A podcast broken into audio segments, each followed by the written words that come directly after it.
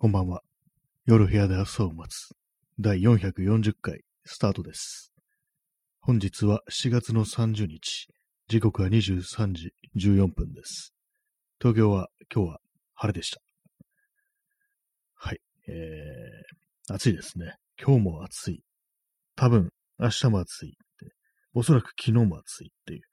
まあそういう感じの毎日なんですけど、皆様、体を壊さずにこうお過ごしいただけてるでしょうかということをね、こ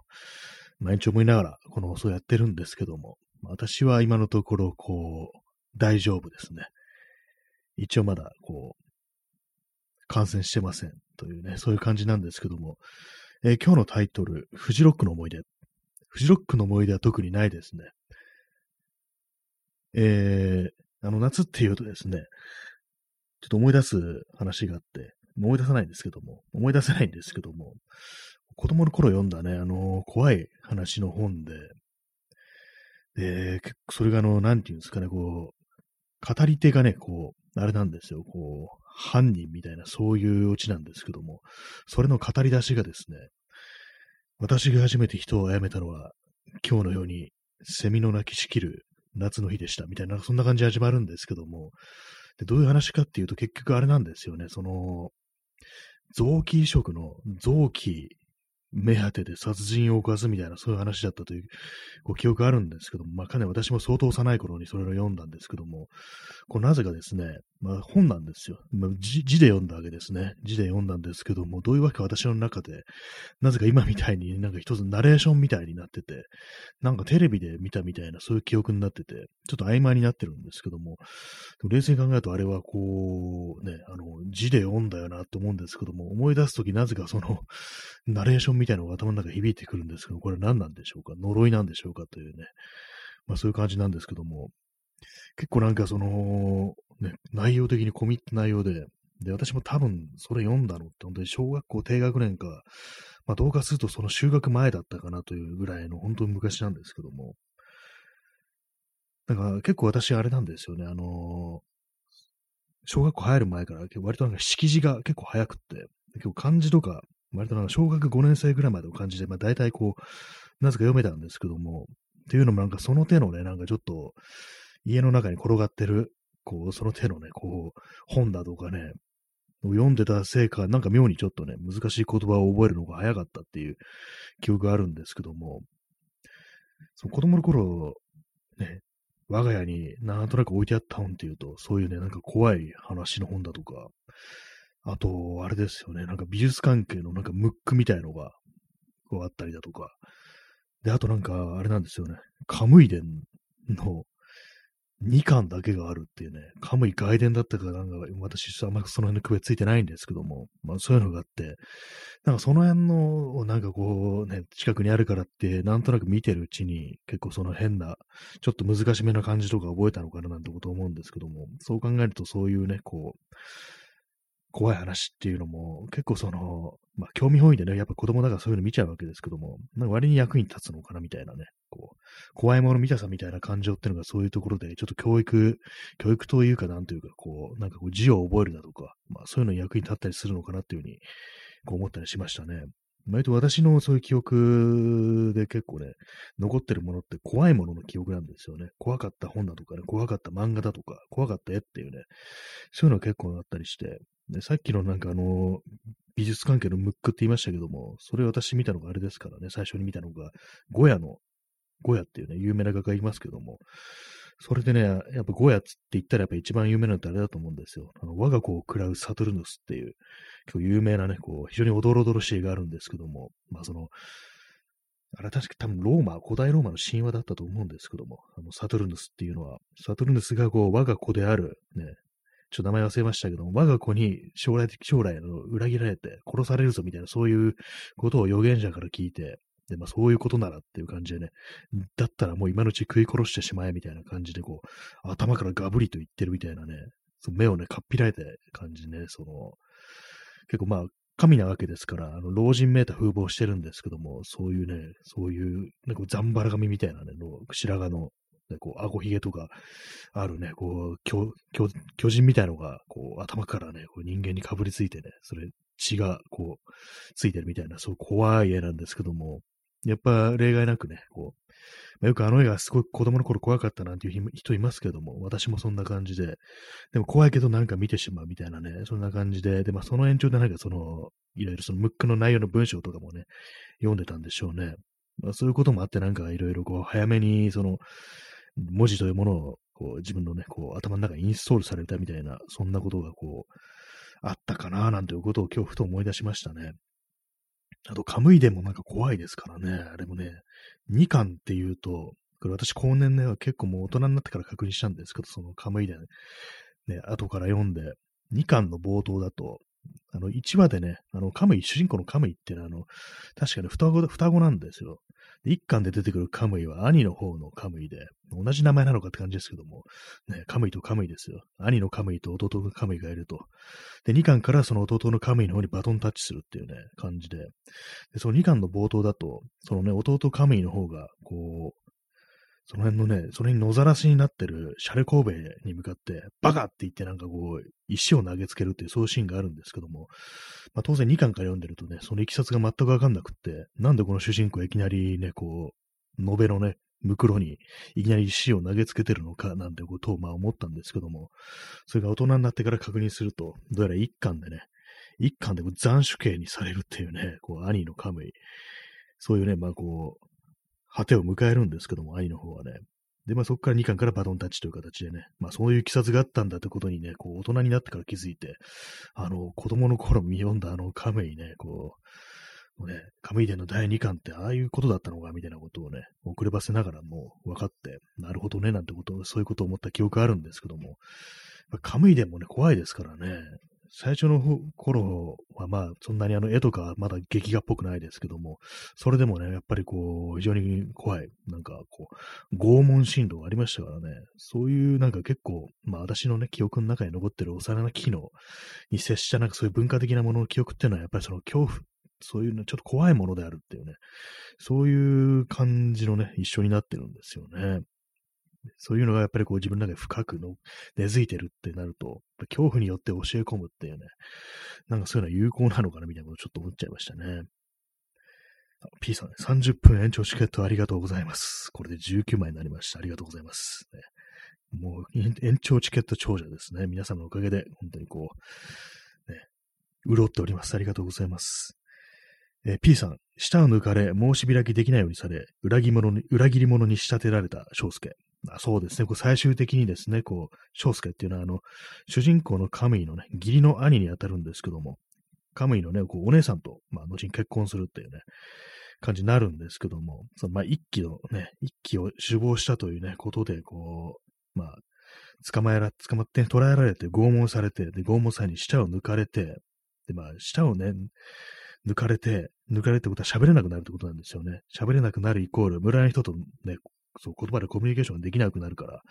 そういうのもあったりして、自分の言いたいこと言えないと、説明ができないと、で、村の人たちは、こう、長介は裏切り者だっていうふうにね、こう、言われて、こう、村地味されるっていうね、非常に痛ましい、ね、こう、終わり方というか、なんというか、まあ、終わってはないんですけど、正確には。ね、そういう感じになっちゃうんですけども、ね、えげつないことをするよなっていうね、ことは思いますよね、本当にね。インスタントコーヒーを飲みます。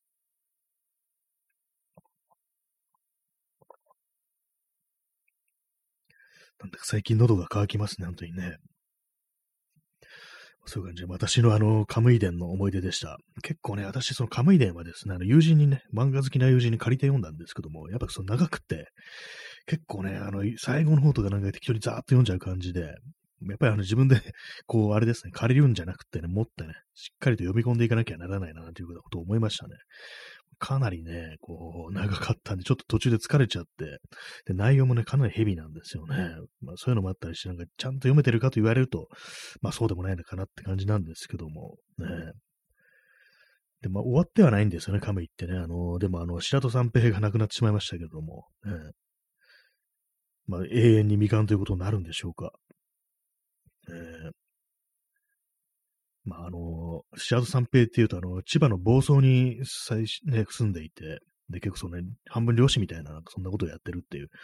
ことらしかったんですけども、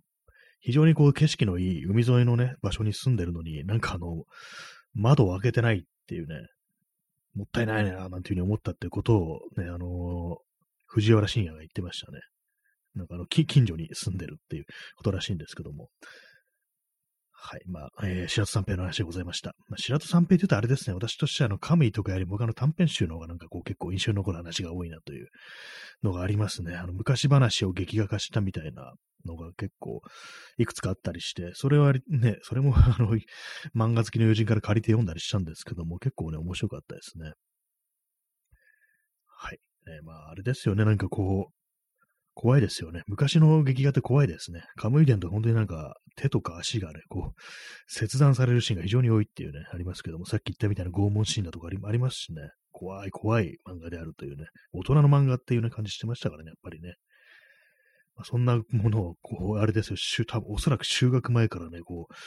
目にしてたような気がするんですけども、ね。まあでもトラウマってことではなかったですね。一応まあその見たくないというでもなんかあの、あれですね、私、あの、現実のね、現実の非常になんかこう、まあ、例えば戦争とかで激戦になった人の写真とか、ああいうのなんか結構あの、恐ろしくて見れないみたいな、そういうタイプなんですけども、ただ、反面なんか絵は結構大丈夫みたいなね、そういうところがあったりして、まあ、そういうので、あの、そういう子供の時にその辺のね、ちょっとね、怖い感じの絵とかを見慣れてたせいなのかなみたいなことを思ったりして、割とあれなんですよね。裸足の弦とかもう本当になんかあれも全然見れないみたいな人もね、結構いますけども、私はあの、あれ大丈夫だったんですよね。なんかちょっと少しずつ少しずつそういうのになんかこう家にね、こう置いてある本とかで鳴らされてたのかなみたいなことを、まあ思うんですけども、まあ、その現実のね、非常に現実のこう、犠牲者の写真とかもそういうものはちょっと、今でもね、結構ね、きついです。まあ当たり前なんですけども、ね、でもああいうの平気でね、見るね、タイプの人もいますからね。私はもう全然そうじゃないですね。現実はちょっと結構ね、あの、本当食らっちゃうって感じですね。はい。というわけでね、まあ、フジロックの思い出をね、結構ここまで12分ぐらいね、こう喋らせていただいたんですけども、ね、なんか今、あの、フジロックフェスティバルというものがやってるらしく、私、フジロックでね、思い出すのが、これあの、さっきね、あの、ツイッターにも書いたんですけども、毎年夫婦でフジロックに行ってると、まあそういうね、こう、夫妻がおり、で、まあね、こう、多分ね、ほんと結婚前とかから毎年毎年楽しみにしてて、で、まあそのうち二人の関係もどんどんね、深まっていって、それ最終的に結婚して、で、まあ結婚しても、まあね、フジロックは毎年行こうよみたいな感じで言ってたと思うんですけども、そこでね、あの、夫の方が、こう、だんだんだんだんね、なんかこう、そう、フジロックのね、運営だとか、まあ、現地のスタッフさんとかね、まあ、そういう人たちについて、なんか妙に厳しく当たるみたいな。で、その言い方がなんかこう、ね、段取りがなってねえな、とか、社会人としてどうなの？みたいな、なんかそういうことをばっかり、なんかそのね、そのフェスの現場に行ってまで言うようになって、で、あ、もうこの人はもう変わっちゃったんだ、みたいな感じになって幻滅したっていうね、なんかそういう話を聞いたことがあるんですけども、私ね、どこで聞いたのかちょっと思い出せなくって、まあ、ひょっとしたらツイッターかもしれないし、ひょっとしたらあの、ね、5チャンネルのね、洋楽いたとこだったかもしれないです。なんかそうネットでまあ見たんですよ。なんかね、フジロックっていうとその話を強烈にね、思い出すっていうね、そういうのが毎年こうあるんですけども、ね、何なんですかね。人をそういう風に変えてしまうものって何なんだろうっていうね、本当になんかいやらしい、ね、こう、世間連れした、こうね、中年男性になって仕上がっていくというところでね、こう、そういうのを見てるね、こう、妻が幻滅するというね、結構こういうことあるんでしょうかわかりません。コーヒー飲みます。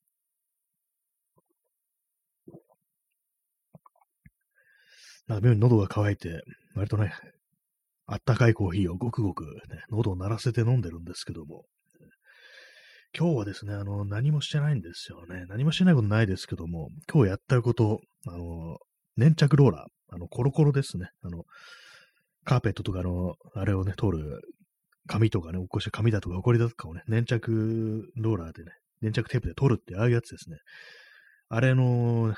替えのね、こう、テープを買いに行き、そしてあの、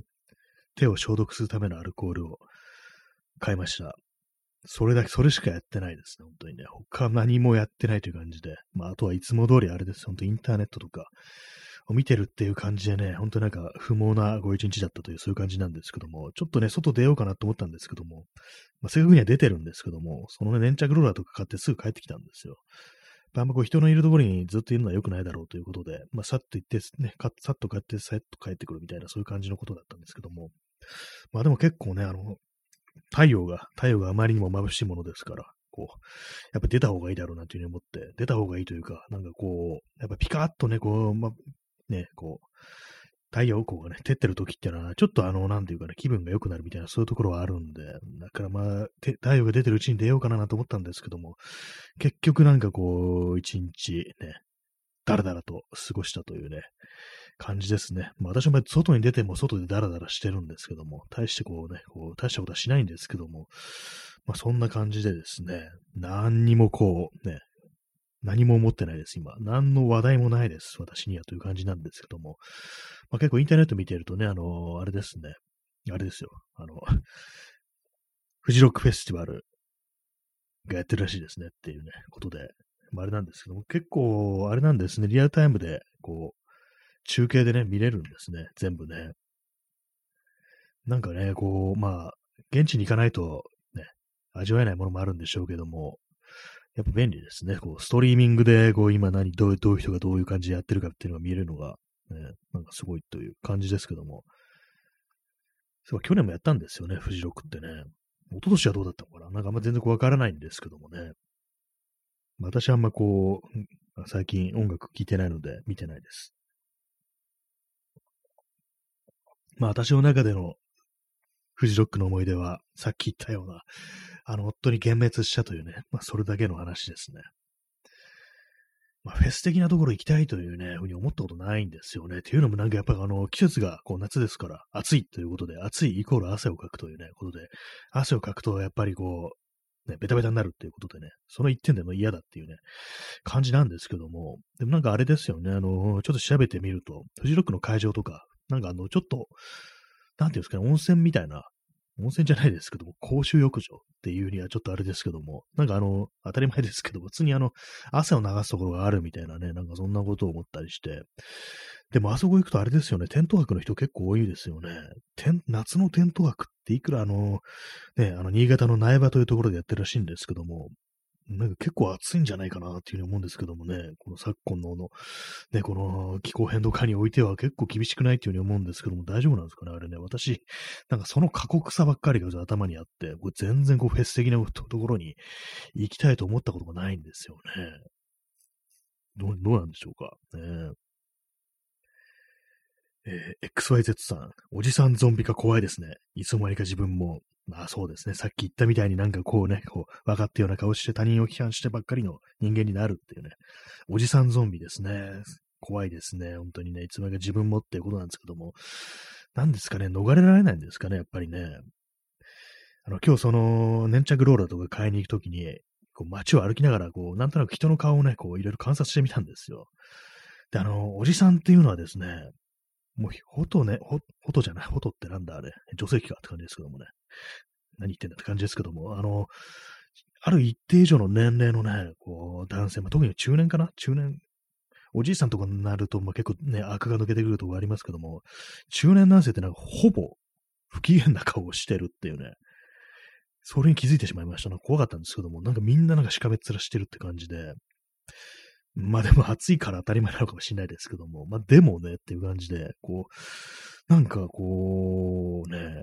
最終的にこうなるのかいっていうところ少し怖かったですね。それこそ本当にこう XYZ さんの言うおじさんゾンビ化みたいなところでね、うーん、というところがあり、ね、まあ、自分自身の顔とか表情とかあんま見れないですからね、もしかしたらあんな風になっちゃってるのかなっていうことを思うと、本当なんか、常にね、あれですよ、本当に、ピエロのメイクで外出てやろうかなぐらいのね、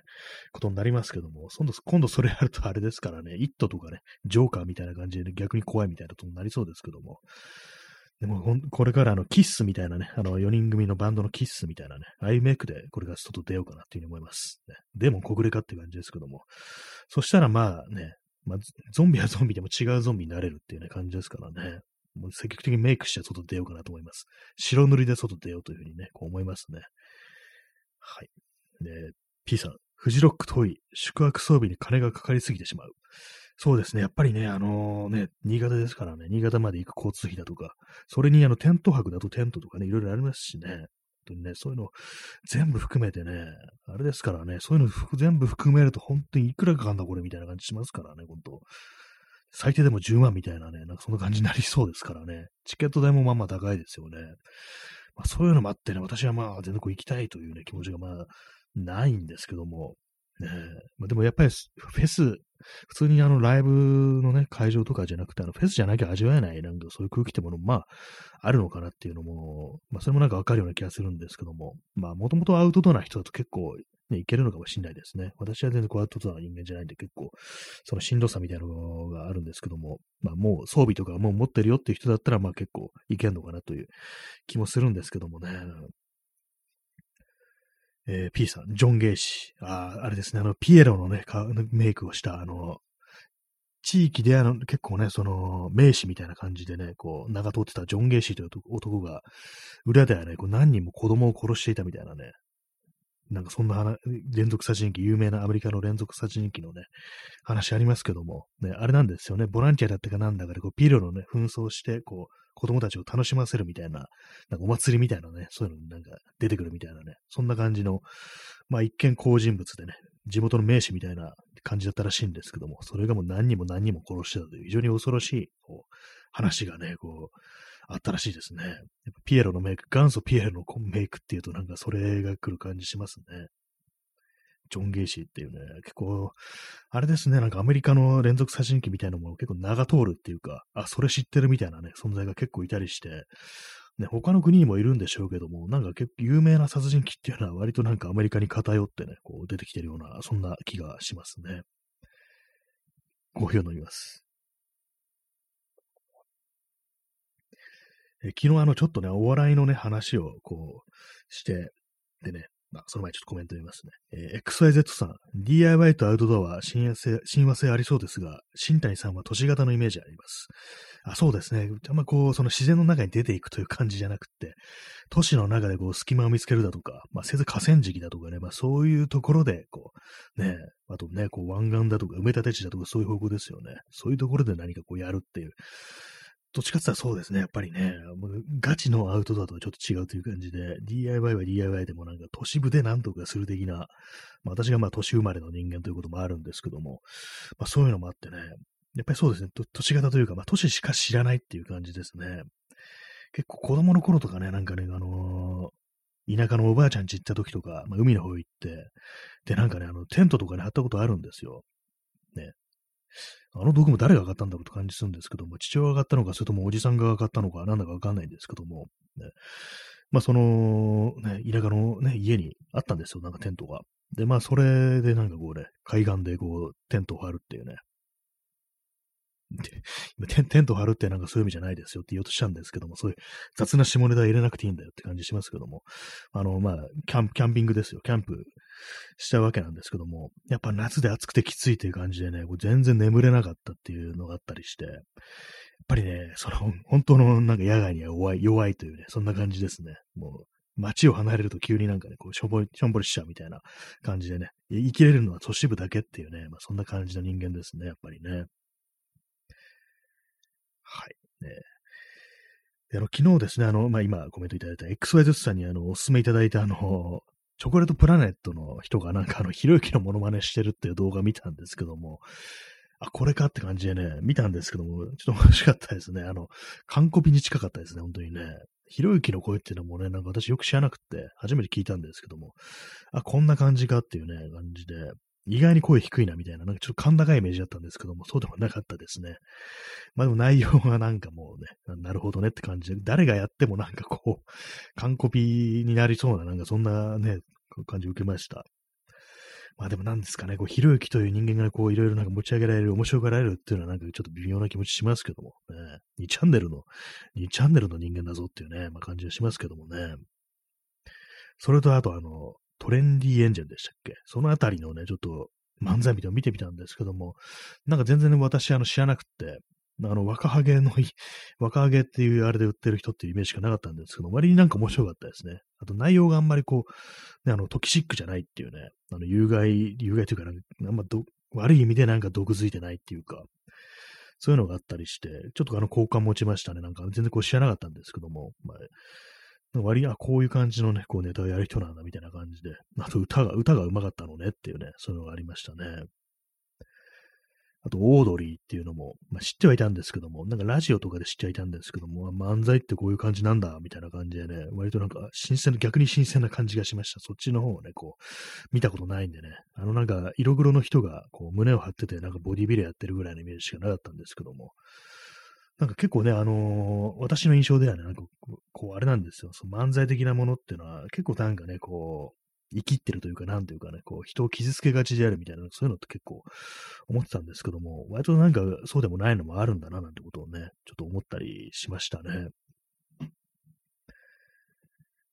まあ、そういう、さっき言ったね、あの、ひろゆきのモノマネありましたけども、なんかそういえば、あの、なんかミラクルヒカルっていうね、あの、宇多田ヒカルとかのモノマネやってる人が、なんかあれですよね、落合陽一でしたっけ？のモノマネやってたなって今急に思い出して、なんかあの人あれですよね。ちょっとでもいじられると、あのー、激切れするってイメージあるんですけど、その落合、何が知っていう人、ね。あれにはどうだった？あれはどうだったんだろう？怒んなかったのかなっていうこと思ってるんですけども、ちょっと前になんかね、こう、ツイッター見てたら、その落合何がしが、こう、自分の名前を出してるツイッターアカウントすべてに、本当す、すべ、本当にすべてっていうような、そういう勢いでね、なんかこう、絡んでんの見て、やべえなってこと思いましたね。なんかこう、名前、名前をね、出したら確実に絡んでくるっていうね、こう、恐ろしいということを思ったっていう、そんな話です。なんでそんなことをやったのかちょっと思い出せないですけども、あんまりこう、まあ、その、いい意味で言及はされてなかったはずですね。はい。ね、まあ、そんな感じでね、こう、フジロックの思い出と、殺人鬼の話と、こう、ね、アウトドアの話をしてる、そしてお笑いの話をしてるという、そんな感じの放送なんですけども、ふっとね、ここに来て話題が途切れてしまいましたけれども、お笑い、お笑いの話ですね。昨日はお笑いの話をよくしててね、こう、最後ね、あの、昨日1時間で終わったんですけども、ちょっとね、あの、延長しようかなって少し思ったんですけども、まあでも、なんか、特にリクエスト来てないし、で、あとなんか、ね、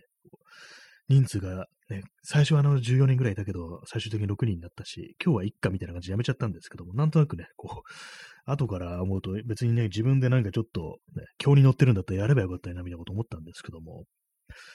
ね、やればよかったなと思いましたね、本当にね。で、まあさっきね、その最初14人って、最終的に6人になったみたいなね、なんか減ったみたいなことをね、強調してますけども、冷静に考えるとあれですよね、こう、6人いるっていうね、こう私ここに1人座ってて目の前に6人いるってなったら相当インパクトのある風景だと思うんですよ。6人ね、バーッとね、なんかこう、座ってて、こちらをなんか凝視してるってなったら結構喋るのね、なかなかのこう、プレッシャーだと思うんですけども、6人って結構な人数だよなというふうに思ったんで、別にいいじゃないか。それの人数でも続ければいいじゃないかというふうに思ったんでね、今度はあの、ちゃんと今日に乗ったらそういう人数にかかわらず、普通にね、自分の意思でもってこう延長したいというね、そんなことをね、思ったりしておりましたよね。そんな感じでございました。あ、早速箱にあの12歳延長して延長しますね。こう、もう即座にもそういうのが出るっていう感じでね、今日はあの、そうですね、1時間半の放送となりますので、皆さんね、ちょっとね、隙を見てこうトイレに行ったりとかね、そんな感じのことをしてくださいという、ね、ところです。はい。え、XYZ さん、確かにトレインディエンジェルとオードリーはトキシックな感じないですね。大事、大事なポイントかもしれません。そうですね。私なんか特に結構意外だったんですけども、オードリーとかね、なんかもっとなんか結構ひどいこと言いそうだなみたいなね、なんか毒づいてそうなイメージだったんですけど、意外とそうでもなかったですね。なんかね、割となんかそうなんですよね。トリンディエンジェル。トリンディエンジェルってね、なんかちょっと80年代っぽいなんか透かした感じをちょっとイメージしてるのかという感じで、まあそこが逆になんかそのトクシックじゃないところに繋がってるのかなとふと思ったんですけども、結構面白かったですね。笑っちゃいましたね、なんかね。えー、えー、P さん、吉本芸人、イキリトキシック。そうなんですよね。やっぱ吉本芸人のね、イメージなのかもしれないです。ねえ、多分、まあ本当なんかあれですよ。ダウンタウンファミリーだとかね、ああいう方からなんか本当に受ける悪い印象というものがね、こう、ね、あるのかもしれないですけども、本当吉本とかは、なんかあれ、吉本ってあれですよね。普通になんかこう、ね、政治につながってそうで、なんか非常に印象悪いんですけども、ね、そその辺のやつが嫌いなんですけども、まあそうじゃないね、そうじゃない芸人もいるんだということでね、少し発見ではね、ありましたね。はい、コーヒーを飲んでおります。まあ、そうですね。でも、ああいうの見て、ね、なんかこう、いろいろコントとか見てると、本当になんかあの、すごい早いね、ペースでね、こうどんどんどんどん喋っていったりだとか、あとコント的なね、ものだと結構あれですよ、あの、演技力みたいなね、お芝居の力ってものも必要されるみたいなところあったりして、ああいうのね、結構その、すごいなと思いますね。たまになんかあのね、芸人から俳優になるなんていう人いますけども、まあ割と通ずるところがあるのかなというところは結構感じたりしますね。まあ、まあちょっとね、そう、感覚は違うのかもしれないですけども、周りになんかね、そういうのあったりしますよね。でもなんか、こう、笑いをやってる人はなんか最初から最後まで笑いのままでいてほしいみたいなね。出るにしても、あのー、コメディとかね、なんかそういうのに出てほしいみたいな、そんなね、ちょっとわがままみたいなのがあったりしますけども、ね、どうなんでしょうか。まあ最近の芸人で、ね、役者になった人はあんまこう聞かないですけども、ね、水を飲みます。コーヒーを、コーヒーはもうなくなりそうなんで。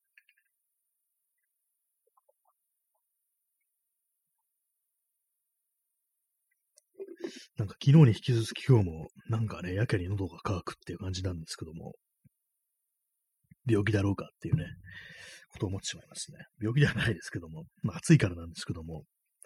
あれですね、最近なんかちょっとあんま食べる量が少し減ってるっていうのがあるから、結構ね、あの食べ物でね、水分摂取するってのが大きいみたいなんで、それでちょっと喉変えてるのかもしれないです。なんかね、最近ほんとなんかめんどくさくって、こう、お腹が減らないわけじゃないんですけども、なんかめんどくさみたいな感じでね、あんま食べてないんですけども、あんま食べてないって言ったら言い過ぎですね。そこまでじゃないんですけど、前ほどなんか食べてないというか、一般的なレベルになってるというか、まあそんな感じなんですけども、やっぱ暑いとね、なんかそんな風になりますね。あったかいものがやっぱ食べたくないっていう感じになるんで、で、今日もあのー、あれなんですよ、夕飯はね、あの、ラーメンを、ね、食べたんですけども、その袋のラーメンですね。それをなんかあの、冷やしにして食べるかみたいな感じでやってみたんですけども、全然美味しくなかったですね。後悔しましたね、なんかこう。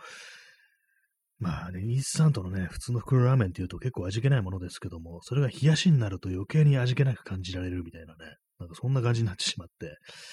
うわ、なんか無駄に無駄にカロリー摂取したみたいな、そんなこと思っちゃったんですけども、本当になんかね、こう、食べて即後悔みたいな、ね、ね、そっちがインスタントなのかよって感じになっちゃったんですけども、まあね、なんかあの、冷やしラーメンね、冷やしラーメンってなるって多分ね、あの、あれなんですよ。スープをね、ほんとよっぽど濃厚にしないと、物足りなくなるみたいなね、そういうイメージがあったりして。で、多分ね、私、あの、そういう冷やしたね、こう、つけ麺とかね、あんまり冷静に入るとあんま好きじゃないですね。今までなんかこう、つけ麺とかね、たまにこう気が向くとね、こう、注文したりしたことあるんですけども、うん、あとまあ、その、あれですね、生で、こう、の状態でね、売ってる、スーパーとか売ってるやつも食べたことあるんですけども、うん、あんまりうまくないな、みたいなね、ことを思ったりして、何なんですか、なんかなんかちょっと苦手なんですよね、あの手のやつね。まあ、だから夏は、夏で暑いもの食べたくないのに、ね、冷やしのもの食べたら、それはそれでなんか全然うまくないみたいなこと言ったよね。非常にわがままな感じになってますけども、あれですね、中、中華、まあ、ラーメンの麺でこう冷やしてるのがあんまり自分に合わないのかなと思います。蕎麦とかはね、そうでもないんですよ。ね。なぜですかね。そ、蕎麦がやっぱね、これ一番いいですね。ま冷やしてるものというとね。そうめんはね、そうめんはそんな好きじゃないですね。そうめん、そうめんはね、あれですよ、本当にこう、ネギを大量に投入してね、こうネギを食べる的な感じにね、するっていうのはね、割と私の中ではこう、薬味中心みたいな感じでね、食べるのが好きではありますね。はい。えー、麺類の話をしておりますけども、えーえー、P さん、30分延長チケットが送られました。ありがとうございます。今日はあの2枚もいただいてね、もうついにあの20、20枚という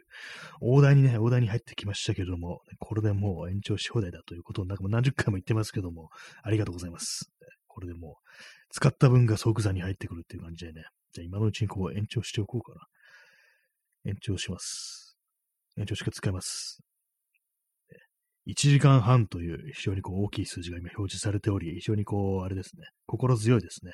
そしてあの今日はね、あの土曜日ということもあり、ね、こう長めにこうお付き合いいただけるかなというそんな感じなんですけども、ね、それまで話す内容が持つのかという、ね、その辺のことはよくわからないです。毎回毎回なんか話が尽きたというね、そんな話をしてるんですけども、はいね、今日のタイトルはフジロックの思い出と言いながら、ね、こう、別にないという感じなんですけども、私もライブ自体にあんま行かないんですよ、本当に。数えるほどしか行ったことがないですね。結構有名アーティストがね、ほとんど行ったことなくて、まあライブハウス的なところはね、そこそこまあこう、あれなんですけども、ね、まあ、友人とかのね、こうライブとかなんかちょこちょこって行ったりしたなんてことあるんですけど、あんまりね、こう、自分はそんなにこう親しみのある世界ではないっていう、っていうとはちょっと冷たい言い方ですけども、そんなにあの、まあ、慣れてる世界ではないですね、やっぱりね。えー、P さん、24時間耐久配信などしてる人は延長チケット連続使用しているんだろうか？あ、そうですね。多分もう、初めからね、ある程度なんかを連打するような感じで、延長チケットをこうね、使って、ね、こうね24時間っていう風に最初からやってっていう風になってるんでしょうね。多分まあ、その度、その度ね、一回一回こう30分ずつ延長していくと、多分忘れてるプツッと切れるっていうね、そういうリスクがあるんです。初めにもう24時間分一気にこう連打するみたいな感じのことをやってるっていう風にね、おそらくそう思います。延長チケットほんと溜まってる人はね、溜まってますからね、ほんとなんかね、百数十枚とかなんかそんな人も結構いますから、結構すごいですよね。今の時期ね、あれですけども、こう、ポイントがね、こう、コインか。コインが割とね、結構支給されるような感じになってますけれども、あれですよね、あのー、有料のね、有料のコインってものありますから、結構その、こういうキャンペーン以外の時のね、時にそういう感じでこう、いろいろね、こう、たくさん延長チケットもらってる人は、要はお金払っててもこのこ、こいつの放送聞きたいみたいなね、そういう風になってるところですから、まあ、まあすごいですよね、本当にね。あれはなかなかああいう風にこう、こいつのためなら、ね、こう、金を使ってもいいみたいな、そういう気持ちでもってね、こう聞いてる人がいるっていうのは、まあまあね、こう、すごいですよね。私なんかその手の課金みたいなことって、したこと多分ないですね。なんかね、この手の本当に配信コンテンツみたいなものに課金したこと多分ないと思います。え、その自慢げに言うことでもないですけどもね。コーヒーを飲みます。まあ、そういろんな文化ありますからね。あの、YouTube とかのスーパーチャットなんてね、スパチャなんていうふうに言いますけども、あれもお金を送ってるっていうそういうことですからね。あれもなんかもろにね、何円っていうふうにね、こうチャットの欄に表示されたりしてね、それを読み上げるってなりますけども、円がそのまま表示されてるのがなかなかエグかったりしますね。他の単位じゃなくって、こう、1000円とか3000円とかバーンって出てるっていうね、なかなかこう資本主義の末期かななんてこと思いますけども、ね、どうなっていくんでしょうか、この世界というね、感じでございますね、本当にね。水を飲みます。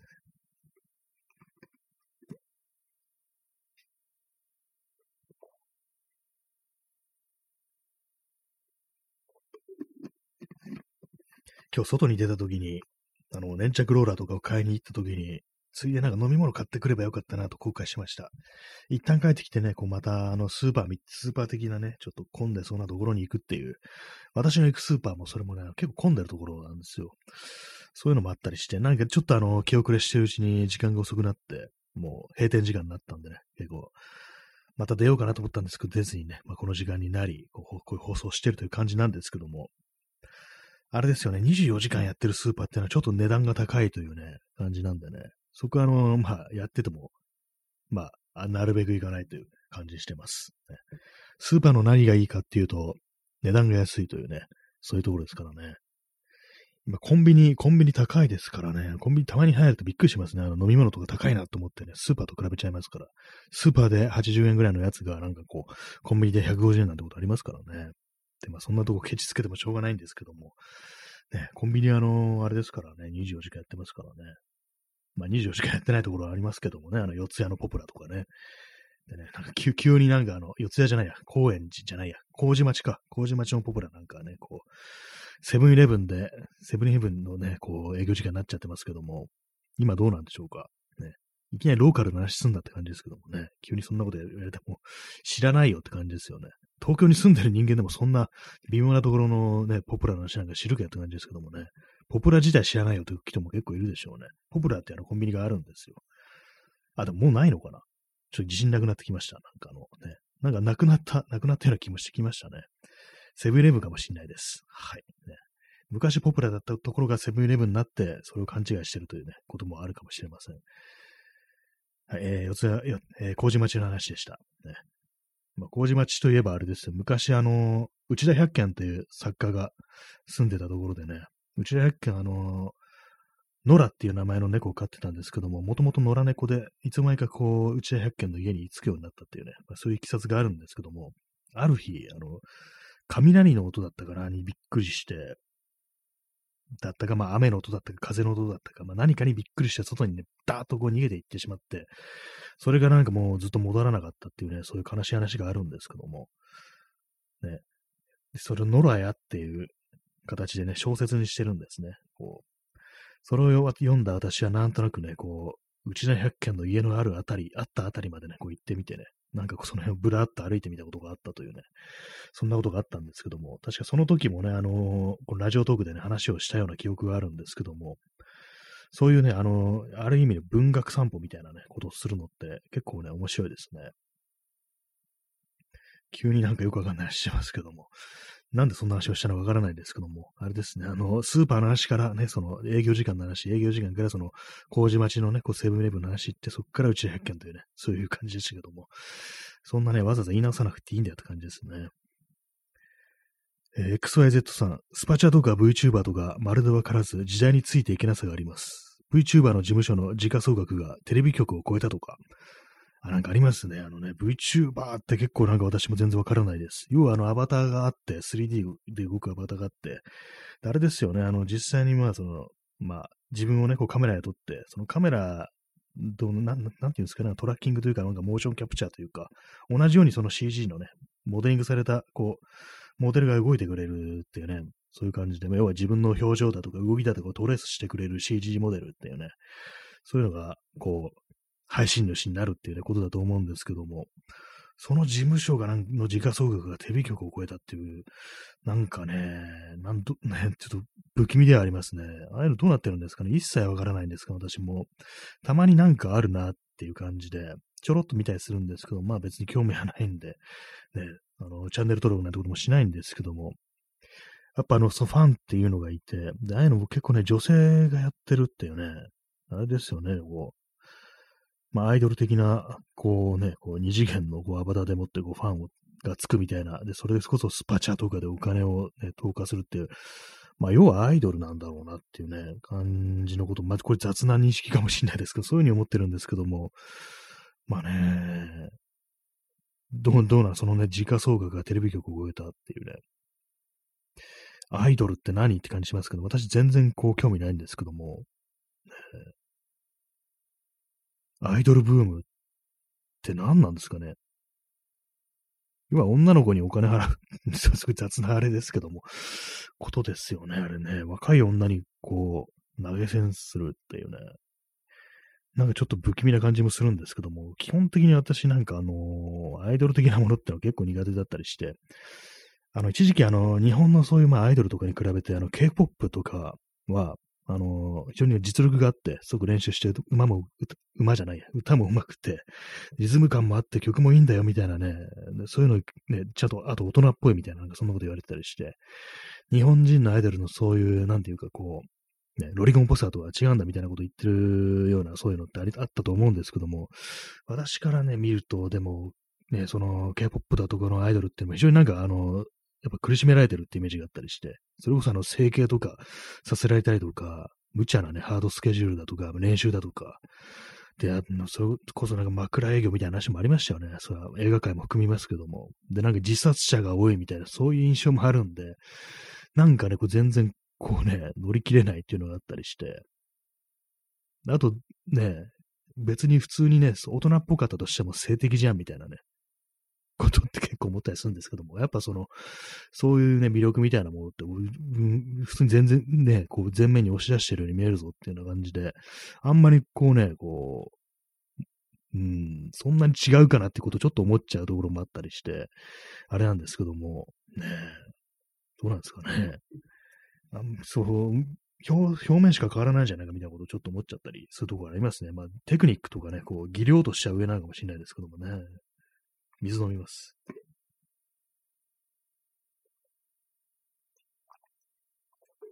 まあ今日はあの、アイドル、アイドルファンを敵に回す感じの放送にね、こう、なってますけども、まあわ、わ、よくわかんないな。なこ何がこうみんなを引きつけるのかな的なことはちょっと思ったり、こう、するところもあるんですけども、ね、まあでも長いですよね。こう、アイドルブームなんて、ブームとかじゃなくて普通に定着してるぞなんていう感じありますけども、なんかもう21世紀入ってから、まあずっとそうなのかな、みたいなね、ことはこう、まああったりしてね、どうなんだって感じしますけどもね。で、まあ、あれですね、あの、今のアイドルと比べて昔のアイドルはちゃんと大人っぽくって歌も上手くってみたいな、なんかそういうのってあったりするんですけど、多分昭和の話をしてるんだと思うんですけども、でもね、なんか昔の、昭和のね、こう、そういう人たちも、それなりになんかいろいろあったりして、なんかこう、ありましたよね。自殺した、こう、有名な、ね、アイドルで、岡田由紀子っていう人が、ね、いたりして、ね、あと、その、それこそ未遂みたいなね、こう、なんか結構その手のなんかこういう、そのね、事件みたいなことには事書かないっていうのがあるんで、なんかやっぱりなんかちょっと、文化としてね、こう、受け入れがたいみたいなところはね、ちょっとあったりしますね。私、あの、四谷の、そのね、あの、岡田由紀子がね、こう亡くなったところの場所をね、割となんかちょいちょい通るんですけども、なんかあそこ通るたびね、思い出しますね。こう全然私はこう知らない人ですけどもね、こなんかちょっとあの、またね、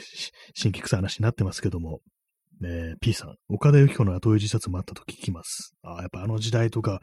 ぱなんかね、そういうのはね、ありますよね。アイドル的な存在がなくなると、そういう感じで後を追うなんていうね、なんか、まあ、どう、どういう心理かとね、言うとよく私もわからないですけども、なんかそういう大きなショックを与えてしまうっていう、それぐらいまでなんかの飲み込ませるっていうのがそのアイドル文化というか、まあこれはなんていうかもうスター的なものにね、こう、付きまとうものであるっていう感じだと思うんですけど、他のまあミュージシャンでも何でもそうですよね、スターでも。まあなんかね、そこまでハマってしまうというのは一体いかなる気持ちなのかみたいなことあるんですけども、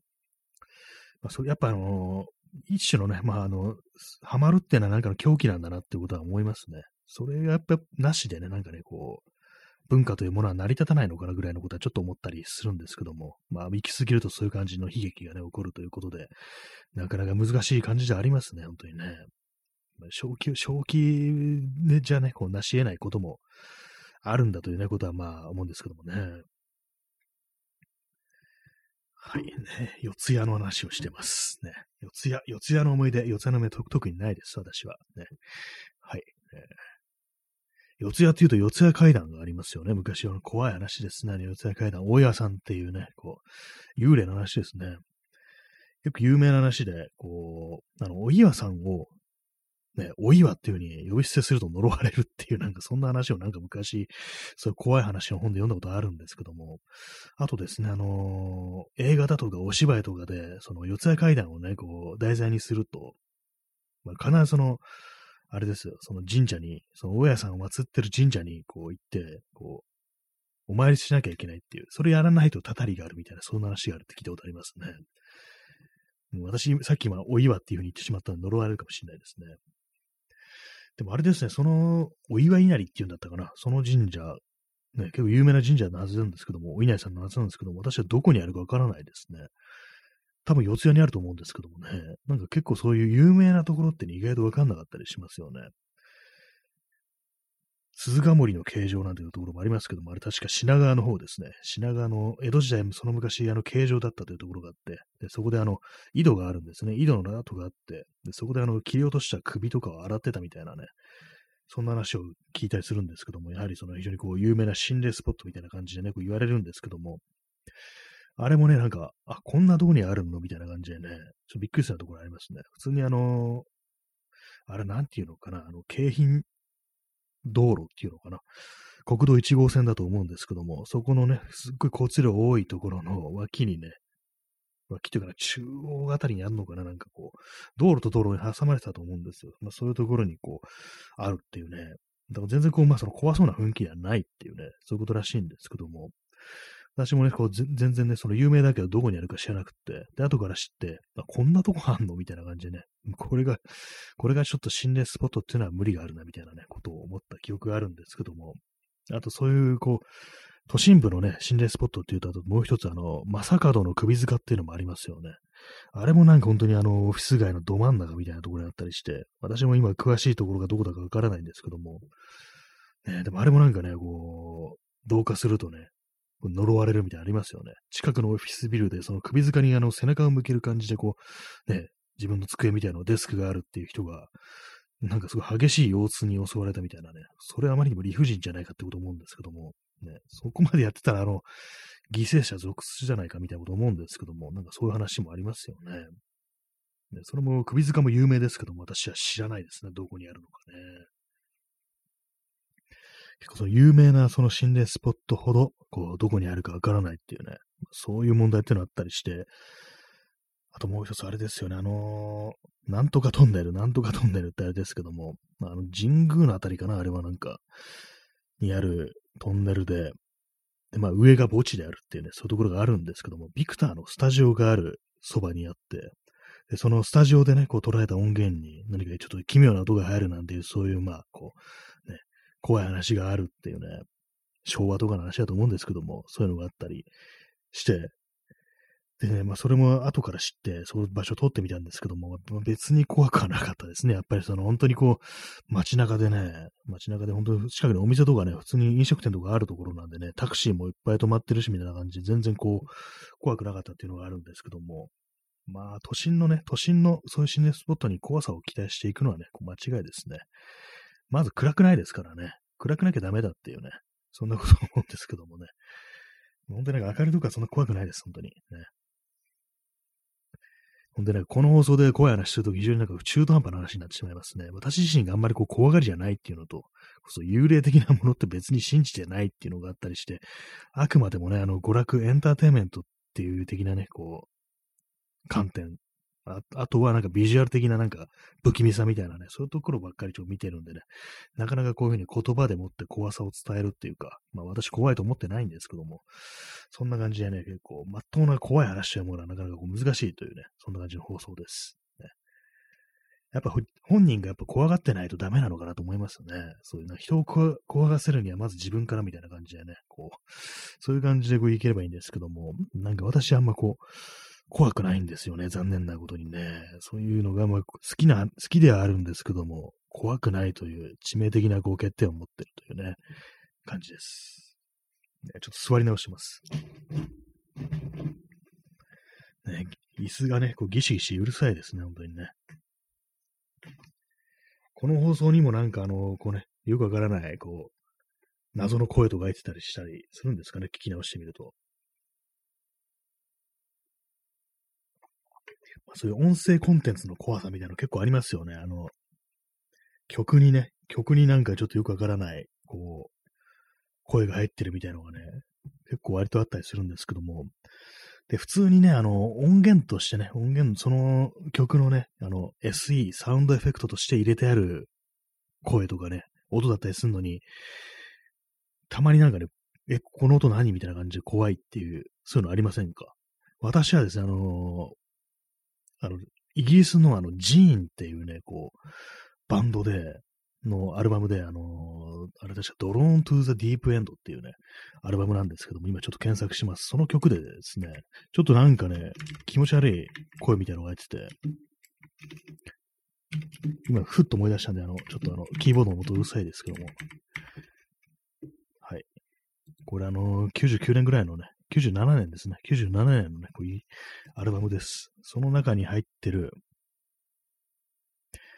えー、ジ・アクシデンタルっていうね、まあ、そういうタイトルのね、曲があるんですけども、これね、あの歌詞の内容がですね、あの酒場でね、それパブみたいな場所で喧嘩して、こう、相手をね、殺しちゃったみたいなね、結構その、まあ内容怖いんですけども、これまあ結構ね、スローテンポな感じでね、不気味な感じで始まる曲なんですけども、冒頭にね、なんかあの、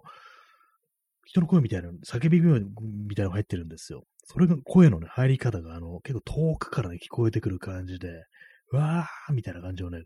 なんそれもなんか叫び声というかな、なんかこう、なんかね、呼び声みたいな感じのね、ちょっと、ね、変な声入ってるんですよね、これ。で、私最初聞いたとき、え、これ、私あの、今ね、自分の向かい合ってるスピーカーじゃなくって、どっか外から聞こえてきたのかなみたいなね、なんかそういう錯覚するぐらいのなんか感じのね、音の取り方してるんですよね。これでなんか変なね、音が、声が聞こえてきたんで、え、もしこの部屋の外から聞こえてんのかみたいな感じで、ちょっとびっくりして、で、その外見てみたんですけども、別にね、何もね、そんな要素はないんですよ。で、またこの曲再生して、また初めから再生してみたら、その変な声が入ってて、あ、この曲の最初の方に この声入ってるのがみたいなことをね、気がついて、なんかちょっと胸をなでろしたみたいなことがあったんですけども、ね、結構そういうことありますね、なんかね、音楽っていうのは。普通にその曲に入ってるだけなんだよっていうね、そんだけの話だったんですけども、まあ、最初ちょっとビクッとしましたね、この曲ね。まあ、あの、その多分ね、歌詞カードをね、こう見ながらね、こう、ね、聞いてたと思うんですよ。まあ、内容がちょっと怖かったんですよね、このね。怖いですかね。こう、パブとかでね、喧嘩して、こう、なんかもう、ね、ぶん殴っちゃった相手が、こうね、倒れて血を流してるみたいな、そんなね、感じのね、こう曲なんですけども、そういうの歌詞を読んでたらなんか怖くなったっていうね、そういう効果もあるかもしれないですね。えー、ジーンのね、1997年のアルバム、Drawn to the Deep End というね、これ私結構好きなんですけども、まあ、興味のある方は、あの、Spotify とかで、こう、聞いてみてください。Spotify ないかもしんないな。なんか、なかったかもしんないです。まあ、なんか、なんかの手段で、こう、ね、あの、Apple Music だとか、YouTube とかで聞いてみてくださいという話でした。まあ、それ空耳系はね、結構ありますよね。空耳っていうとなんかね、面白いね、あれ、聞き違いもありますけども、たまにそういう怖めのね、コンテンツありますよね。怖いなんか声が入ってるみたいなね。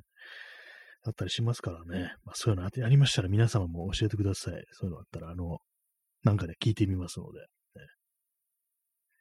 ややこしい、ね、声を入れるんじゃないなんていうね、ことをちょっと思っちゃったりしますけどもね。まあでもね、題材が怖いです。本当に。あの、喧嘩した相手が、こうね、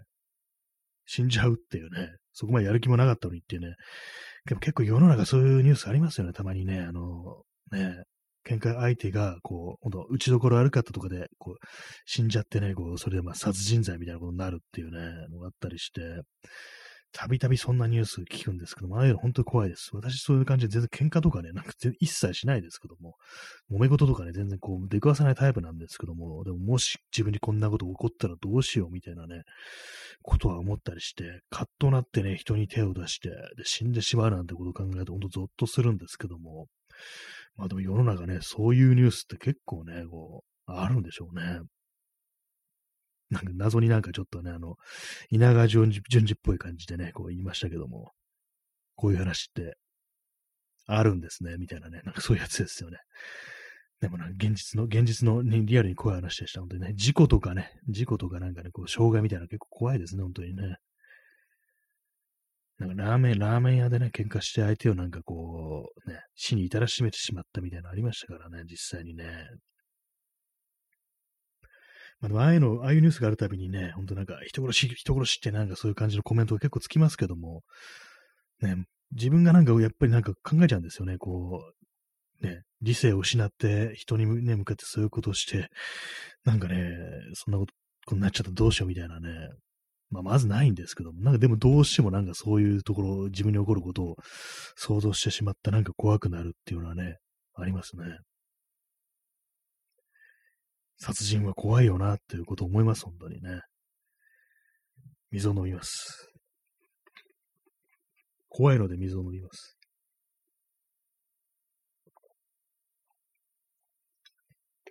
えー、時刻は0時12分ですね。日付変わって7月31日になりました。7月31日、ね、今思い出しました。あの、ヤフーショッピングの500円オフのクーポンが、ね、7月31日までだということに気づいたんですけども、なんか買わなきゃなと思ってるんですけど、何も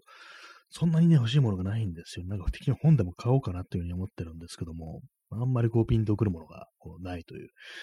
感じなんで、なんか昔、またね、なんか昔の怖い話の本でも買っちゃうからみたいなことちょっと思ったりしました。なんか本ってあれなんですよね。あのー、結構ね、店頭で手に取って、古本屋とかで手に取って買うと、ね、普通になんかこう買、買いたりするんですけども、なんかネットでそういうの見てるとなかなかこうね、決断ができないんですよね、不思議なことに。何なんですかね。別にお値段とかがその違うとかそういうあれじゃなくて、なんかこう、実際手に取って見てんのと、ね、ペラペラってめくって見てんのと、実際ね、こう見ないで、そのね、商品として、サムネイルとしてね、その本の外観だけの画像が載ってるっていうんだと、全然こうなんか購買欲みたいなのが変わってくるっていうのがあったりして、ね、なんか、でまあ本当の本好きっていうのはネットでもバンバンバンバンね、こう電子書籍とかでもバンバン買ったりするんでしょうけども、私はどうしてもね、実物がないとなんかこうあまりこう盛り上がらないというね、そんなところありますね。全然こう電子書籍とか、ね、欲しくならないんですよ。ああいうの。電子書籍ね、まあ、その見る環境ですよね。あの、ね。普通にあの、なんかタブレットとか持ってたりとか、そのキン Kindle とかね、ペーパーホワイトとかそういうもの持ってたりしたらなんかもう少しこう、あれなのかもしれないですけども、なんかもっと雑に扱えてね、本当になんかトイレ入るときとかね、スッと持っていけるみたいなね、そんな感じじゃないとなんかちょっとなんか嫌だとか、あとね、なんかそういうデバイスとかだとね、バッテリー充電とかね、なんかそういうのありますし、なんかそういうなんか縛りみたいなのがついてる存在っていうのはちょっと嫌でね、ほんとなんか手に持ってめくるだけでこう見れるっていうね、好きな、もう自分の指指の次第ですからね、どこめくるのかなんてね、本当にこう、ね、電子書籍だったらね、いちいちなんかこうタップしたりとかね、しなきゃいけないんですけども、なんかやっぱりその辺の、ね、こう、人間の扱うガジェットというかデバイスというものは、やっぱまだまだこう進化する余地があるななんていうことを思ったりしますね。まあでもやっぱりなんかあの、本当そういうの好きな人は普通に電子書籍で買いまくってますからね、まあ自分の感覚が古いのかもしれないですね。まあ別に本が、本とかそんなね、読まないですけどもね、なんかね、場所をね、場所を取ることを気にするぐらい本を持ってないですからね、全然こう、本棚とかまだ入るスペースありますしね。本棚とか私、あの、あれですよ、本当に一つしか持ってないですからね。それでまあ、まあ、足りてる感じですね。まあでもあの、一応、あれですね、箱みたいなやつにの入れてる、クローゼットの中しまってるのとかありますけども、そっちはなんかもう結構、あれで、あんまこう、もう読まないような本棚がね、そこちなが入れちゃってるんですけども。はい、本の話でした。本の話でした。ね。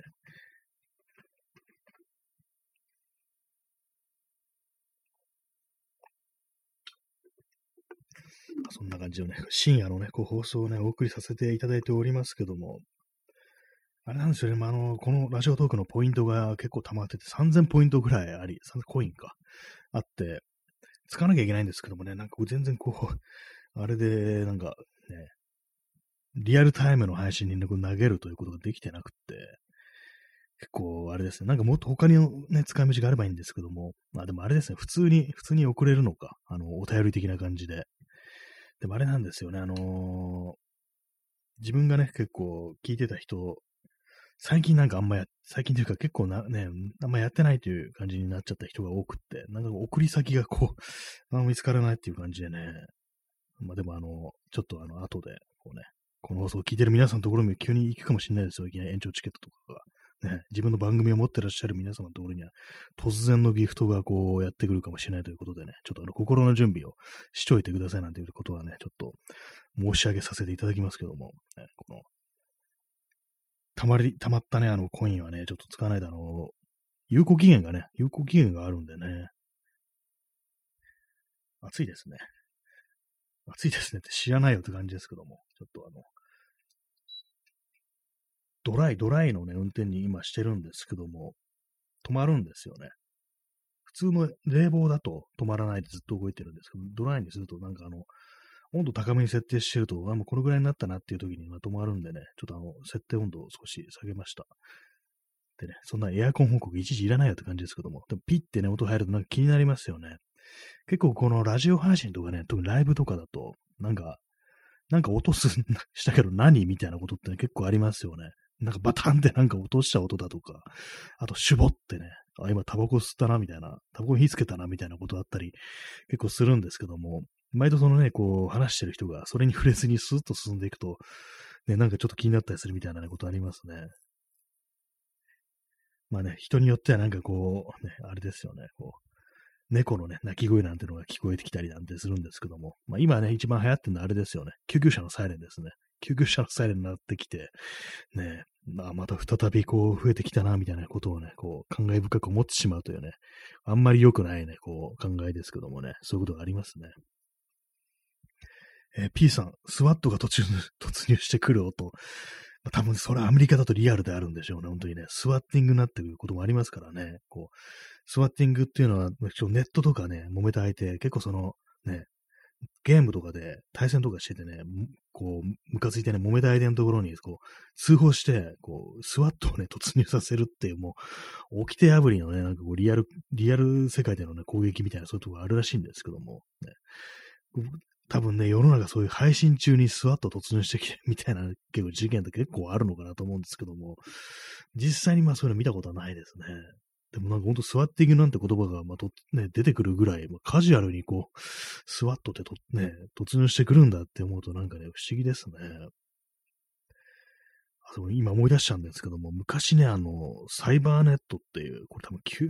97年ぐらい、95年ぐらいかな。まあ、その99年かな。的なこと言ってますね。なんか私、かなり前に、0年代にテレビで見たんですけども、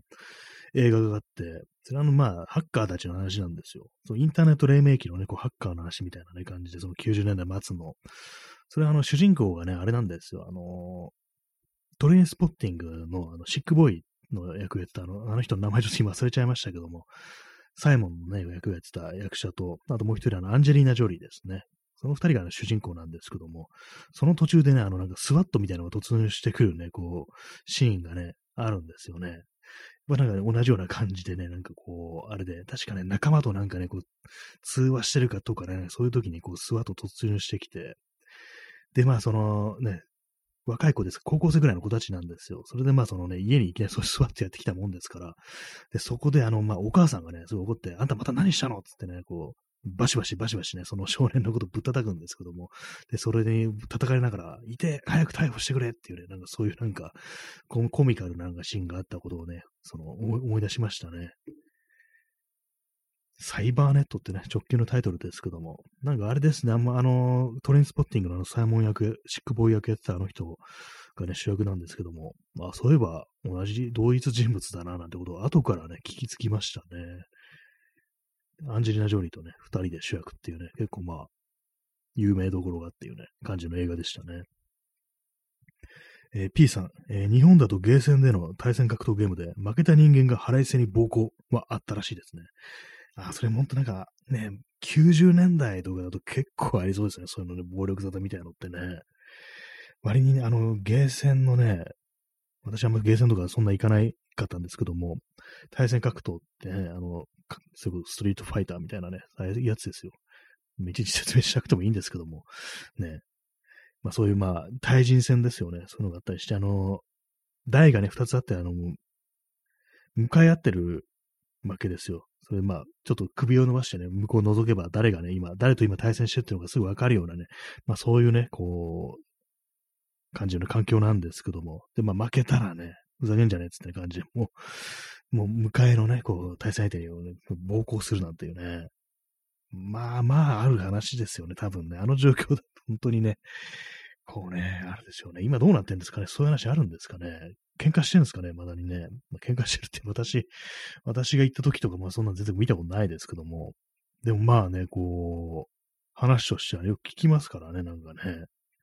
なんか昔、あのゲームセンターってところは、あの、本当になんか、ヤンキーがいる場所だったっていうね、そういうこと聞きますよね。なんか、そもそもそういうゲームが好きなね、人間がね、こう集まるところではなかったみたいなね、不良の行くところだったみたいなね、なんかそんなことを聞くんですけども、ね、なんかそういう時代があったんですね。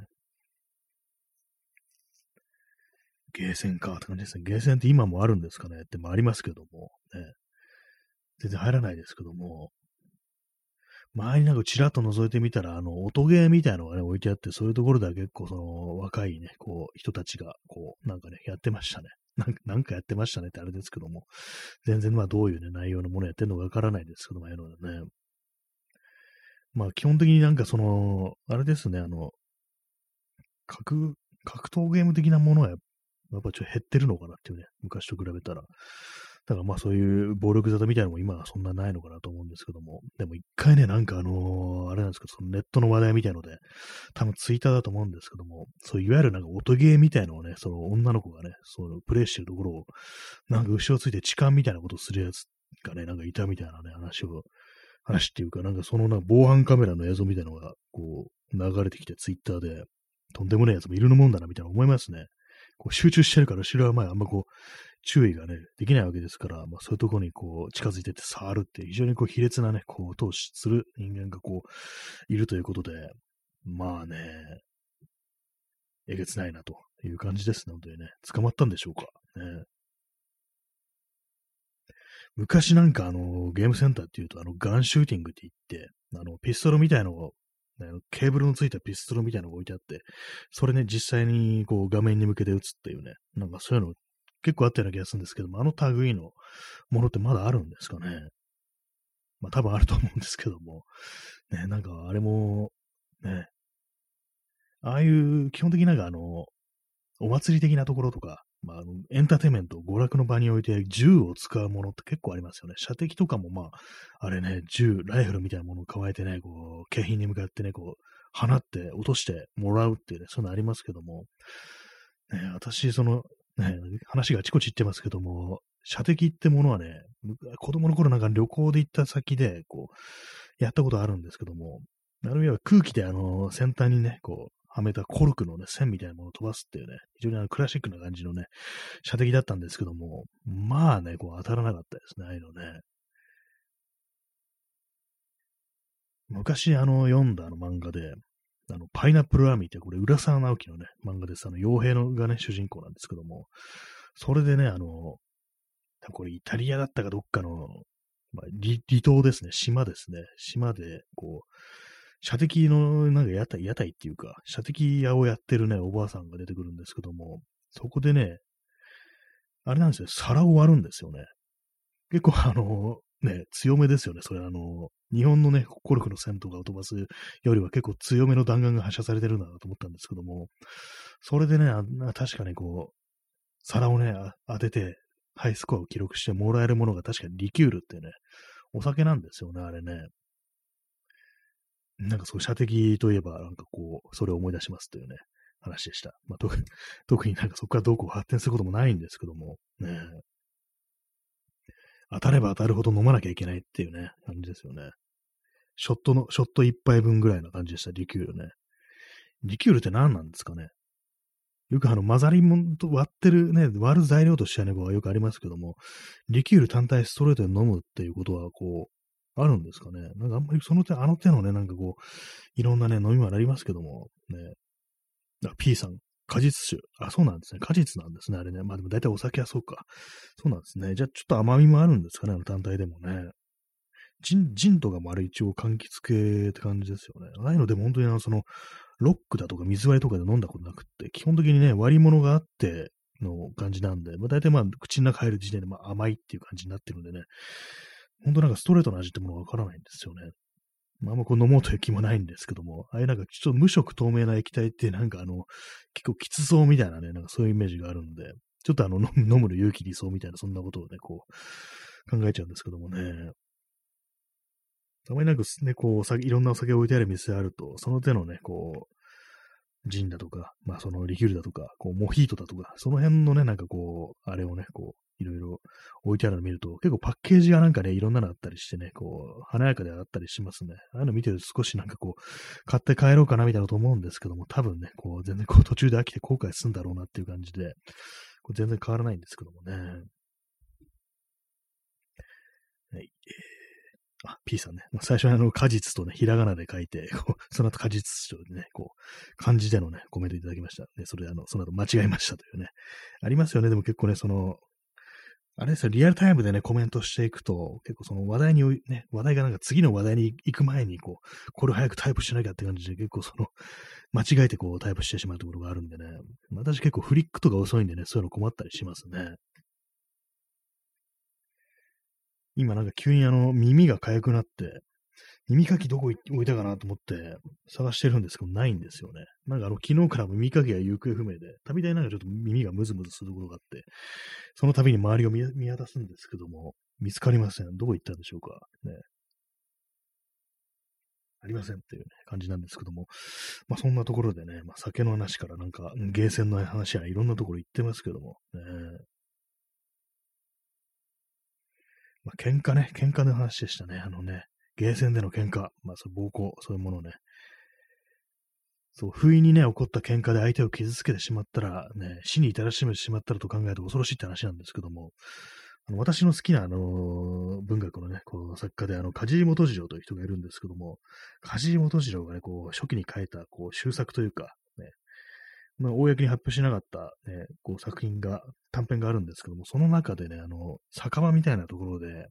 こうしつこくね、こう絡まれて、でね、持ってたね、杖でぶん殴ったら、ぶん殴って逃げてくるっていうね、そんな話があるんですけども、で、まあ、ぶん殴った後でね、こう夜のね、こう街をね、こうだ、ずっと歩いてるみたいな、それであのさっきのことを振り返るみたいな、そういうね、こう内容のね、こう小説なんですけども、で、まあ、しつこく、最初はなんかね、こう、あれなんですよ、親しげに、ね、やってくるんですけども、で、まあ、そのうちなんかね、もう酒飲んで酔っ払ってるから鬱陶しくって、ちょっと邪険にしだすんですけども、それで、そしたら今度は相手がなんか怒り始めて、なんだこいつ、もうちょっとお前来いよ、みたいな感じで、結構ね、喧嘩みたいなムードになって、で、それで後ろから その杖で殴りつけたら、混沌しちゃって、で、それでもうやべってなって、こう、その酒場から出て、で、まあその夜のね、この、おそらくね、京都ですよ。京都の街をね、こう、ひたすら徘徊するっていう感じで、いや、俺は間違ってない。ただ、ね、その悪いことしてないっていうね、そういう自分に言い聞かせながらね、こう夜の街を歩くっていうね、そういうのがあるんですけども、最終的にね、なんかこう、現場に戻ったらね、こう、死んだっていうね、ようなね、ことになってて、それであの、ね、巡査がやってきて捕獲されるっていうね、非常に怖いね、こう、短編があるんですよね。なんかたまにそれを思い出しちゃうんですよね。なんかでもリアルですよね。最初はなんかこう、こう、にこやかにね、親しげになんかね、こう、ね、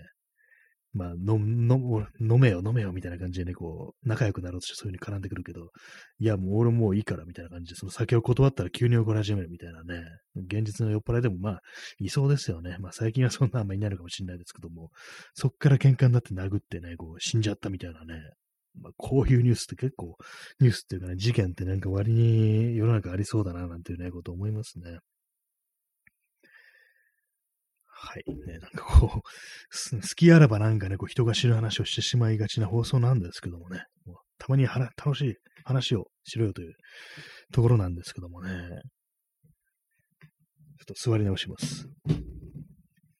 ギシギシギシギシギシ音を毎日立てながらね、こう放送してますけども。なんかね、木の、木の椅子に座ってるんですけども、うるさいんですよね。まあ、これなんか油さすとかそういうわけにもいかないんでね、まあ、これ、こうね、こう木材というものにこう付きまとえるね、そういうものなんですけども、仕方ないんですけども、ね。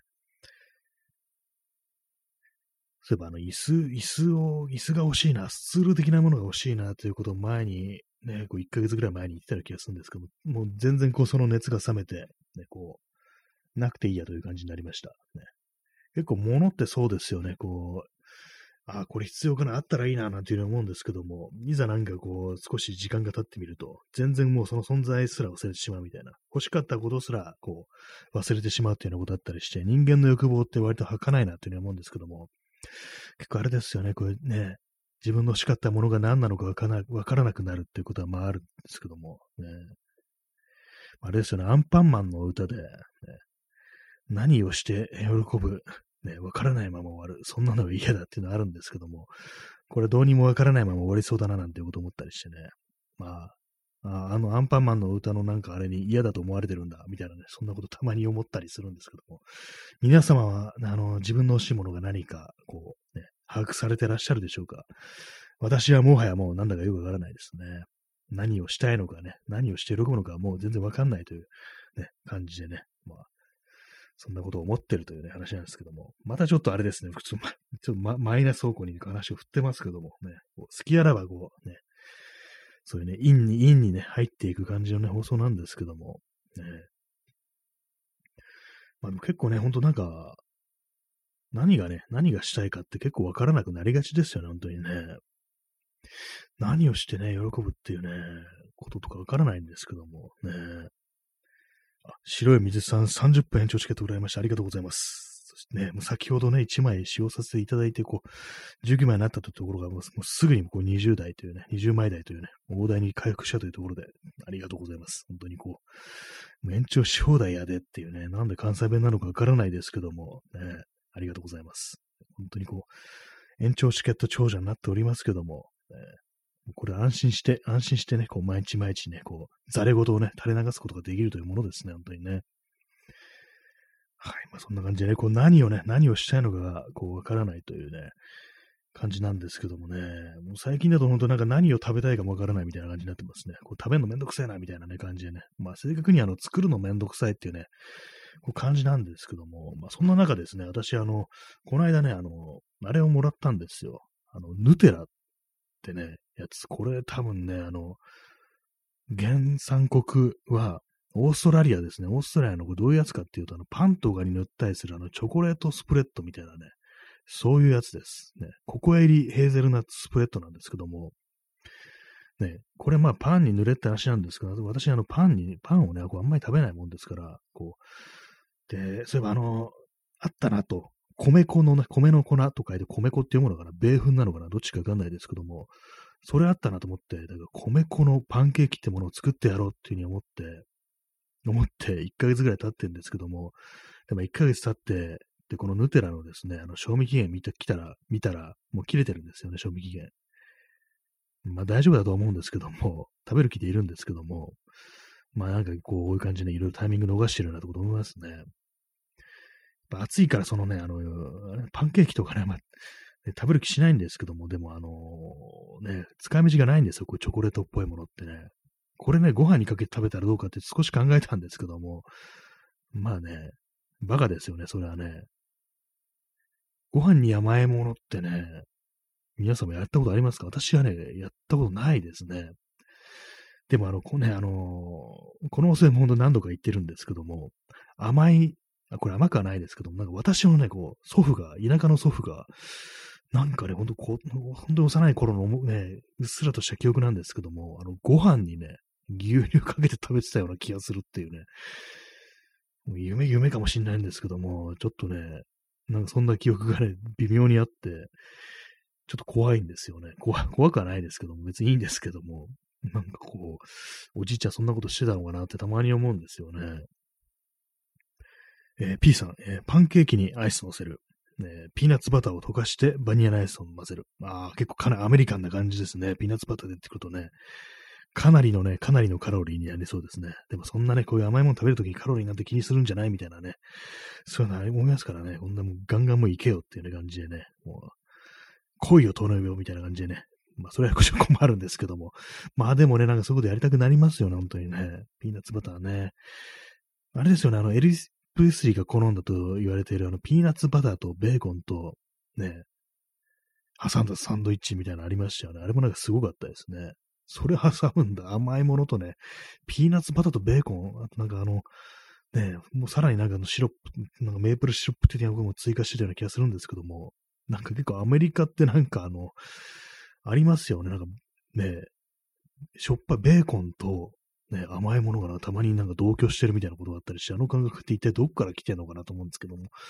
結構謎ですよね、あれね。なんか肉に、肉にちょっと甘めのね、あの、ソースかかってたりだとか、甘い感じのね、こうソースみたいなの塗って、それ照り焼きみたいにするみたいなのありますからね。まあ、それはあの日本でもちょっとね、砂糖とか使ったりする、すき焼きみたいなのもありますけども、にしてもなんかアメリカの、アメリカもなんかちょっと病的な甘さみたいなの結構あるよな、なんていうふうにね、思いますね。えー、P さん、ヌテラも同じようにいけらず。あ、そうですね。確かにアイスとヌテラってね、もう最強かもしれないですね。バニラアイスと、こう、あれですよね、ヌテラとパンケーキっていうね、もう、死に向かってまっしぐらというね、そんな感じしますけども、自分もね、なんかあの、エルビスみたいなキングになれるような、そういう気がするパンケーキというね、気がするわけですけども、別に歌がうまいわけではないというね、感じですね。まあ、これ今、あの、私はそのパッケージをね、その、ヌテラをね、片手にこの放送お送りしてるんですけども、ね、見てるとあれですね、ココア入りヘーゼルナッツスプレッドということもあって、ナッツも入ってるんですね、これはね。普通のココアだけではないということで、ヘーゼルナッツが13%入っており、そこにココアパウダーが、ね、こう10%から12%入ってるという、そういうことらしいですね。まあ、このヘーゼルナッツがね、多分ね、ちょっと独特な、あの、こう、風味みたいなことにね、こう一役買ってるのかなということ思うんですけども。えー、私ね、昔読んだ漫画で、ちょっとあの、名前が思い出せないんですけども、これあの、確かね、あの、ドラマ化だったか映画化もされたと思うんですけども、なんとか大輔って人の、ね、漫画で、その田舎暮らしをしてる女性がなんかこう、いろんなこう自然食品だとか、まあ農業っぽいこともやってるんですけども、それなんかいろんなね、こう、食をね、工夫してなんかこう日々暮らしていくみたいな、そういう、こうね、作品があったんですけども、その中にあの、ヌテラ、母親がね、母親がなんかね、その、その作品の中でどっか行っちゃって、なんか失踪っぽい感じの扱いになってるんですけども、ね、それでね、なんかヌテラ、お,、ね、お母さんから聞いたヌテラっていうなんかこう、ね、なんかちょっと黒、黒っぽいなんか何かみたいなものがあって、それをパンに塗って食べると美味しいんだよね、みたいなね、感じのことを主人公が言うんですけども、それがなんかあの、ちょっと佃煮っぽいんですよ。でね、それをなんかお母さんにこれはヌテラって言ってねっていうね、感じのこと言われるんですけども、で、その話しながら判明するのが、実は本物のヌテラっていうのは、このチョコレートスプレッドのことであって、決してそんなあの、あれですよ、あの、佃煮みたいなもんじゃないってことが判明して、なんか騙されたみたいなことを思ってね、ちょっとそういうね、あの、エピソードがあったことをね、思い出しますね。このヌテラって見ると。お母さんの言ってたヌテラってのは、あの、塗るって書いて、漢字でね、あの、芸の北とかに出てくる塗り壁の塗りですよ。塗装のとですね。ヌテラっていうね、そう、ひれ、そう漢字のヌテラみたいなこと言って、ヌテラっていうのはこういうもんなんだよって言ったらもう全然違うというね、原産国オーストラリアというね、そういうもんだったみたいな、オチがあるね、エピソードがあったということを思い出します。えー、P さん、滅亡に向かうので、X ジャンプで。あ、そうですね。もはやもう我々の文明はこう、ね、もう終わって、終わりに向かってますからね、本当にね、いろいろあってね。X ジャンプ X っていうのはもう、X ジャパンというね、こう日本のバンドですね、こう再結成してますけども、それのファンがあのね、こう曲の決めのところでね、X、ね、あの、バツのね、字をね、両手で作ってジャンプする。それを X ジャンプなんていう風にね、こう言ってたらしいんですけども。で、その X ジャパンのツアーのね、1992年だったかのツアータイトルが破滅に向かって1992破滅に向かってっていうね、どんなタイトルだっていうね、まあでもビジュアル系によくありがちな、ね、その破滅というものを非常にこうね、こう、美化するというか、なんというかね、そんな感じでこう取り上げてるということでね、破滅に向かってという非常に衝撃的なタイトルがあって、私なんとなくたまにこうツイッターでね、破滅に向かってっていうね、なんか一言なんかのつぶやくってことよくやるんですけども、まあね、そういう時はあの、X ジャンプしていこうやっていうね、そんなことをね、申し上げさせていただきますという感じです。えー、クソイゼツさん。イギリスにはスニッカーズ的なお菓子を油で揚げたスニッカーズ揚げみたいな料理がありそうです。やばいですね。あれ揚げてなんかメリットあんのかな的なこと思うんですけども、ちょっとあの、いい感じにあれですかね、中身がとろけてってことなんですかね。確かにスニッカーズ的なあのチョコバーって結構硬いですからね。あれ、冬場に食べるとあれ歯かけんじゃないかみたいなこと思いますからね、本当にね。そう考えると揚げ、油で揚げるというものもなんかこう、いけるのかもしれないですけども、にしてもって感じですよね。まあ、アメリカにもなんかね、あの、バターを揚げるみたいなね、狂気の食べ物ありますけども、揚げるって結構不思議ですよね、本当にね。どんな味するんでしょうか。えー、まあ、意外にこう、うまいうまいなんていうね、感じで食べちゃったりしてたと思うんですけども、ね。スニッカーズか、まあ、チョコバーね、なんか本当なんかね、イギリスといえばチョコバーみたいなって、出勤のね、なんか通勤でなんか食べ、ね、朝ごはん代わりに食べるなんて話を聞きますけども、ね。なんか、なんこれまあ本当なんかガセかもしれないですけども、結構甘いもの、そういうチョコバー食べる習慣あるから、結構あの、イギリスあの、あれで虫歯の人が多いみたいな話をどっかで聞いたことあるような気します。嘘くさいですけどもね。どうなんですかね、なんかね。あと映画とか見ると、ね、アメリカ映画とか見た後にイギリス映画見ると、あの、歯を矯正してない人が多いっていうね。まあ、これあの、アメリカが結構異例なんだと思うんですけども、アメリカ人ってなんかみんな歯を矯正しててね、あの、歯並びが非常に整ってるっていうね、そういう印象があるんで、まあ、同じくね、こう白人とかを見て、こう、イギリス映画なんか見ると、結構歯が歯がね、なんかこう、そのまま普通にしてるなんていうね、方が、こう、結構多い印象があったりして、まあ、アメリカ、アメリカ人がみんなこうね、矯正してるって結構なんか、変な国だなってちょっと思っちゃったりしますね。まあ、整ってるのにと越し方はないんでしょうけどもね、なんかあんだけなんかこう、当たり前のようにね、こう、ね、強制してるってなんか結構不思議な文化だなというふうに思いますね。はい、まそんな感じでね、本日4月30日、えー、日付変わって4月31日になりました。ね、の放送、えー、第400 440回ですね。キリがいい数字ですね。本当4月最後のね、日ということで。あ、まだ最後じゃないか。明日が、明日というかね、まあ、日付変わりましたけどもね。まだありますけども、まあそんな感じでね、第440回、そんなやってんのかいって話ですけども、お送りしてまいりました。今日はあの、1時間半というね、長きにわたってお付き合いいただき、ありがとうございました。皆様体力は大丈夫ですか？こんな放送1時間半も聞いていて、ね、疲れないかっていうね、こと思うんですけどもね、こう、まあ、結構この数字の中で寝落ちしてらっしゃる皆さんも結構いるんじゃないでしょうかなんていうね、ことをまあ、思ったりするんですけども、まあ、そんな感じでね、こう、皆様の睡眠に一役かて、ね、役に立てればという感じでお送りしております。ね、夜部屋で朝を待つという、ね、放送なんですけども、えー、そんな感じで、えー、時刻はただいま0時43分ですね。というわけでね、えー、本日の放送をそろそろね、終了と、すべて終了とさせていただきたいと思います。えー、どちら様も日の元戸締まりにご用心してお休みくださいませ。日の元って感じしますけどもね、この時代にね。なんかストーブでも炊いてんのかって感じですけどもね、今エアコンだの時期だぞって感じですけどもね。はい、えー、今ね、ラジオトークの方の時刻を見間違えて、ね、途中で終わった感じになってますけども、こっちのね、あのー、ポッドキャストというか、あの、A キャストの方がね、まだ続いてるんで、えー、はい、とりあえずこれで、こっちの方でちょっと終わりの挨拶を言いたいと思います。それでは、えー、ご清聴ありがとうございました。さようなら。